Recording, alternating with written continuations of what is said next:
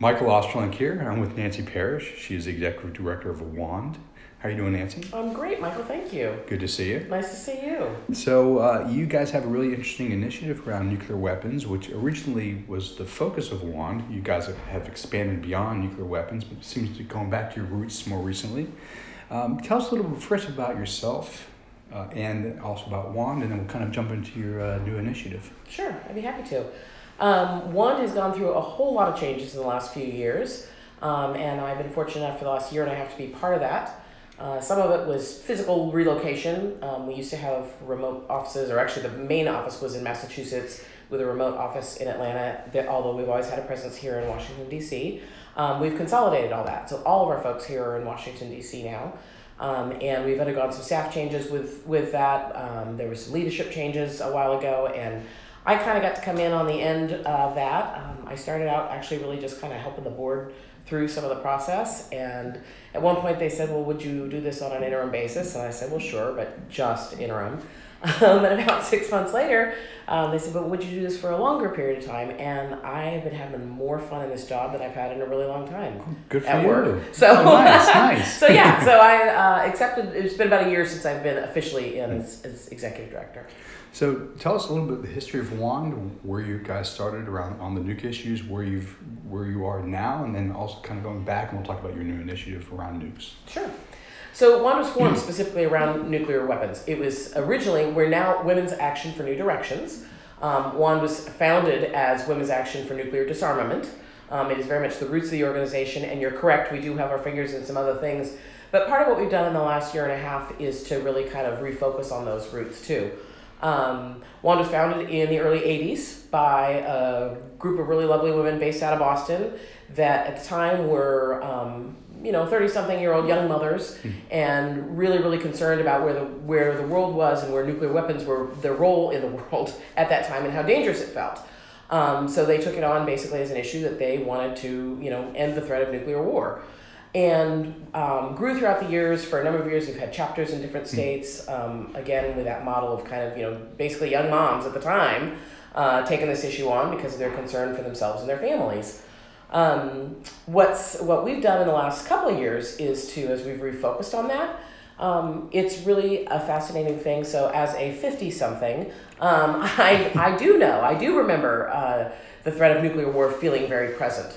Um, and then for a number of years there in the middle uh, it really didn't. So a lot of the kind of millennial age and even younger women um, people but we focus on women um, don't have any didn't didn't grow up with any sense of that. They didn't do the 1950s drills of hide under the desk. They didn't listen to Cold War rhetoric like you know we did. Um, it sort of felt like um, uh, an old issue or something that wasn't relevant any longer. Um, all of a sudden anymore, we've got issues. Obviously, you know, as we speak right now, the president is in Vietnam, um, attempting to talk about nuclear issues with the leader of North Korea. Um, we now, in the last couple of days, have saber rattling going on between India and Pakistan. This Right, right. feels really present and really real again. We also have what the U.S. backing out of a recent uh, treaty with the Russians. Yes, Yeah. absolutely. Um, and Iran. Oh, that's true. So we That's got, you know, true. this is on a bunch of fronts. It feels really Yeah, present yeah, again. So that's kind of been our, our, our part of what drove us to both refocus on nuclear and really to aim at younger women. So the mothers of WAND, as they were, Yeah. are now in their 70s, 80s, some in their 90s. And so the push has been to really um, educate and make this issue feel um, understandable to younger women. Um, and so that's really where we focus a lot of our messaging and our activism these days. Um, we also run, just side note, of, we will- well, we'll get into it with this issue, but our Women State Legislators program. Right, right. So we work with women state legislators around the country um, and uh, enable them to understand the impact of federal budget issues and federal defense choices and what that means for them at home in their own states. Nice. So let's talk specifically about this new initiative you guys have. Uh, when did it start? Um, we originally ran this issue in 2018. In the 2018 uh, legislative session was the first time that we took it on. Um, we've really expanded our involvement in it um, eh, for the 2019 legislative session. Um, so it's relatively new. And why did you start this particular initiative? Is there a name for the initiative? Ye- Well, yes. Um, we've now got a coalition because we are now collaborating with other organizations, and it's United Against Nuclear War. Um, UNAW is the Oh. roll off the tongue. Nice. Um, but we've internally simply recalled, uh, called it our state resolution campaign. Um, and basically, what we're responding to is um, Congress basically abdicating its authority um, and not taking on its authority, which is allegedly to be the, the, the body that has the right to either declare war or not declare war and make decisions of um, defense and, and war activities. And de facto has, over the years, last and several years, really handed that authority to the president. So what we are looking to do, because some of the messaging we got from as we you know march up to the hill as we are wont to do, and um, you know shake our brooms at the Congress people there, and say, hey, you know, we need you to take this seriously. We need you to take this on. The message that kind of kept coming back over and over again was that um, they're not hearing from their constituents that this is a problem. So they're not hearing that um, out in the states where they all come from, obviously as well, and who they're the folks that elect them. So we said, okay, we'll take it down a notch then. And so basically going back to state legislators and making it clear to them that here's why this should matter to you. Here's what's important in this. Here's the impact this has on your state, on your state budget. Um, And, and is this specifically calling for reductions in nuclear weapons? Um, the president's unilateral ability to launch nuclear war? I mean, w- w- what is specific about this? Our state resolutions are a little bit different in different states because whoever introduces it obviously has some say in, pardon me, Yeah. in how that language gets um, used. But it's typically either no first use, Okay. basically saying we, the United States of America, will never be the first ones to launch a nuclear weapon. Excuse me, dry throat. Um, on the um, on the other end of the spectrum, sometimes we have much stronger language about getting rid of nuclear weapons entirely.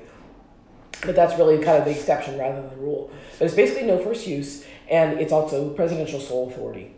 Okay. So the president of the United States currently has the authority, whoever the president is, Right, right, right. um, and that's been the case for a number of years, to launch a nuclear weapon with or without a reason, with or without a provocation, um, with or without the approval of anyone else. So your your basic concern is first strike, not in a response to a, an attack by the Russians or the Chinese or another state actor. I think what we're trying to do is take a realistic uh, bite at the at the you know what we want is none of it ever to happen. Well, of course. But to do something legislatively, I think as you're very familiar, you know, you've got to take some baby steps first. So basically saying we won't launch it first, and the president shouldn't have the ability to launch it uh, his or herself without any of the eyes or approval. Yeah, with the second part of it, what kind of a what secondary authority would you want to to uh, be part of the president's decision to do a first strike? Um, I think the number one would be a, a first strike that's an act of war, and So therefore, Congress should be to- Congress. Okay. All right. So, Article One, Section Eight, uh, war powers. So the pre- from what you're thinking is the president should have no authority to launch a first strike against any state actor or non-state actor. They have to, he or she should have to go to Congress to get authorization to do so. Yes, A pure, a declaration of war. yes. Cool. Makes sense to me. Um, so, you're, the federal legislators are saying we're not hearing from our constituents. You're saying, well, let's make your, let's let your let we'll, we'll create a campaign so your constituents will start contacting you. Part of that campaign is to go to state legislators and get them to introduce resolutions. Um, can you give me an idea of how many state states have done this and Yeah. some of the champions you have and, and what's happening at the, sta- at the state level? So in 2018, we had 10 resolutions introduced in eight states. Nice. Um, and this year so far, I believe we're at 16 resolutions in 14 states.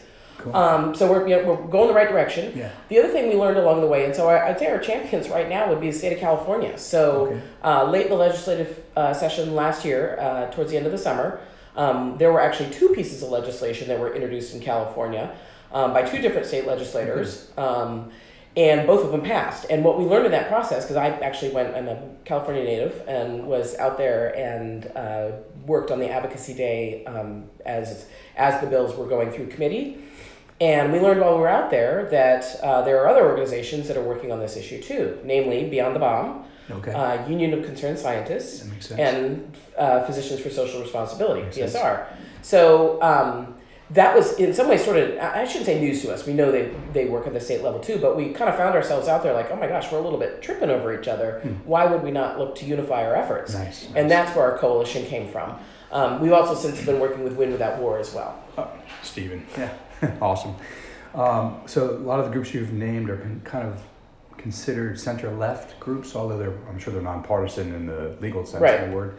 But it seems to me that the questions on first strike, declarations of war by Congress, and nuclear uh, weapons in general is a very transpartisan issue because I do know a lot of conservatives and libertarians who would share your concerns and probably support these resolutions. Uh, are you finding bipartisan support in any states, let alone transpartisan support at the grassroots level? Um, we're not seeing a lot of that right now. Definitely, some of our, as we say, our libertarian sisters will join our effort periodically. Um, I think that it is hard in this time of such partisan. Everyone's you know retreated to their own corner. It's obviously for on this issue and many others. It's more challenging even where we find places to agree to do that. However, we don't you know we know we're we are also one is a nonpartisan organization. Yeah. Um, we obviously lean probably more left left than center left in general. um, but I would agree wholeheartedly with you. Like you know this issue not this is not a left issue or a right issue. This is a constitutional issue, if yeah. you will. Mm-hmm. Um, so we're really working on that. Uh, the women state legislators that we work with primarily have all been Democrats. Um, those that are introducing the legislation in the states right now, um, but we welcome others to the table. Well, I mean, that's something that you you and I should have a conversation offline yes, on this as well, because I, I, have to imagine, even just thinking about the federal level, um, there are quite a few, not not enough, but a few good libertarian-leaning Republicans who are, are already articulating concerns around war powers and and uh, executive overreach, not necessarily on nuclear issues, but just right. in general, you know, right. Yemen and Syria and et cetera, et cetera. So they should be natural allies of yours on this. But let's go back to the state level. Um, talk a little bit about some of the background some of these legislators who are introducing this resolution. I, you know, we obviously come from the perspective of working with women, and so these are all women state legislators that we work with specifically. Although obviously the other groups we're with are working, you know, with men as well. Mm-hmm. And we've had definitely men that are co-signing on these, so you know, we, we welcome um, them to the table. I would argue that it is, um, I think, in the nature of women writ large, oftentimes to have, I think, a longer view. I think sometimes that they can um, get around some of the issues of the partisan politics that we all suffer mm-hmm. from um, a little more easily sometimes than men can. And I think that their drive towards safety and security for their own communities mm-hmm. leads them to not only pay attention to the if you will you know schools and pothole issues that they deal with in their in their with their constituencies every day but to have that eye towards the national level and the federal yeah. level i think also being brutally honest i think some have eyes on potentially growing their political careers and maybe going on to congress in some capacity at some point so i think um, honing their chops and learning about these issues and having some competency around them is really important for you know potentially their future career. You know, you talked about Massachusetts. You're uh, you're California, but you lived in Massachusetts. I never lived in oh, Massachusetts. You never, okay, no, the organization okay, was based okay, there. Because I remember when I was in grad school, um, I think it was a Stone Center. is a is a group, uh, a feminist group looking at um, therapy therapeutic mm, school mm-hmm. I studied when I was in grad school a million years ago. So I don't have my memory's not necessarily that great, but I think they affirm what you just said in terms of, I think their contention was men generally are agenic, women are relational. Yeah. So your contention that you know women have a better chance perhaps of reaching across the aisle, looking more long term. Um, is at least supported by some schools of psychology yeah. and psychotherapy and and I wonder if the brain science is also supported as well. Yeah. Something I need to look into that's quite interesting. Well, can I just to, continue that thought a little bit? I mean, it's true. There's been a women's caucus in Congress for a number of years that is a transpartisan organ. I mean, mm. those women get together and have dinner periodically nice. and talk to each other. Um, and you know, I think that they have the ability, or a little, maybe a little more predisposed to be able to do that. And you know, to the point, also, you know, we do research around you know peace and security around the world and the importance of having women at the table when we're having discussions of whatever form of peace. That A, it increases the likelihood of peace being achieved. It extends the, the length of the peace typically if they're That's involved. Good. Yeah. Um, and that women are often very respected in their communities for being uh, focused on the on the betterment of the whole. It makes sense from my experience as well. Of course, there's always outliers, and I can think of Of the course. head of the CIA presently. Correct. yes, I'm not saying any woman, and I'm good. not saying all men. I mean, I you know I understand, that's yeah. you understand our perspective on that. Yeah, just because uh, she's a woman doesn't Yeah. mean she's good on these issues. no, Or- definitively not. Yeah. How's the public responded in these various states in terms of these resolutions? It's been really interesting, and again, I have you know I go back to the California one because I was there and on the ground and part of it. You know, we had a phenomenal lobby day with a lot of folks that you know all of our various organizations brought in our activists for the day and talked them through their talking points and sent them off to meet with their representatives. And um, there's been real uh, public uh, engagement on this. I think one of the things that nuclear issues can be so problematic for people is it feels too big and too overwhelming. And like, well, what, what am I going to do? I'm just, we're all going to die if it goes off anyway. So I can't, I, I can't, I don't feel like I can be useful in the conversation.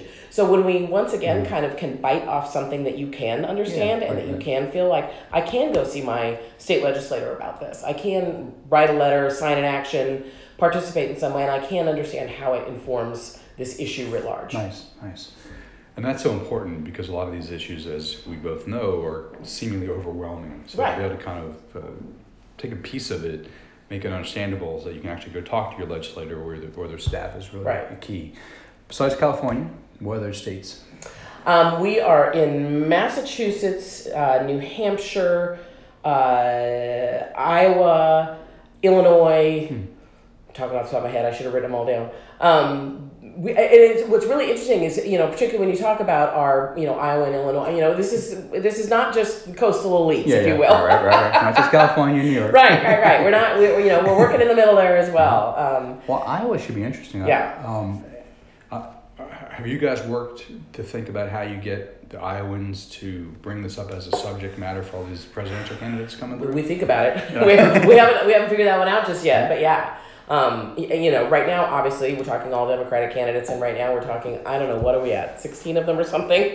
Lot. yeah. So we may need to um, focus on that a little more when the when the field narrows a little Yeah. bit, um, because we sim- just simply don't have the resources to. Is Maryland one of your states? Yes, Because um, there's rumors that Hogan might run against Trump. yes, I've heard those rumors. Hmm. So it, it might be Republican for you guys to Right. talk to. Yeah.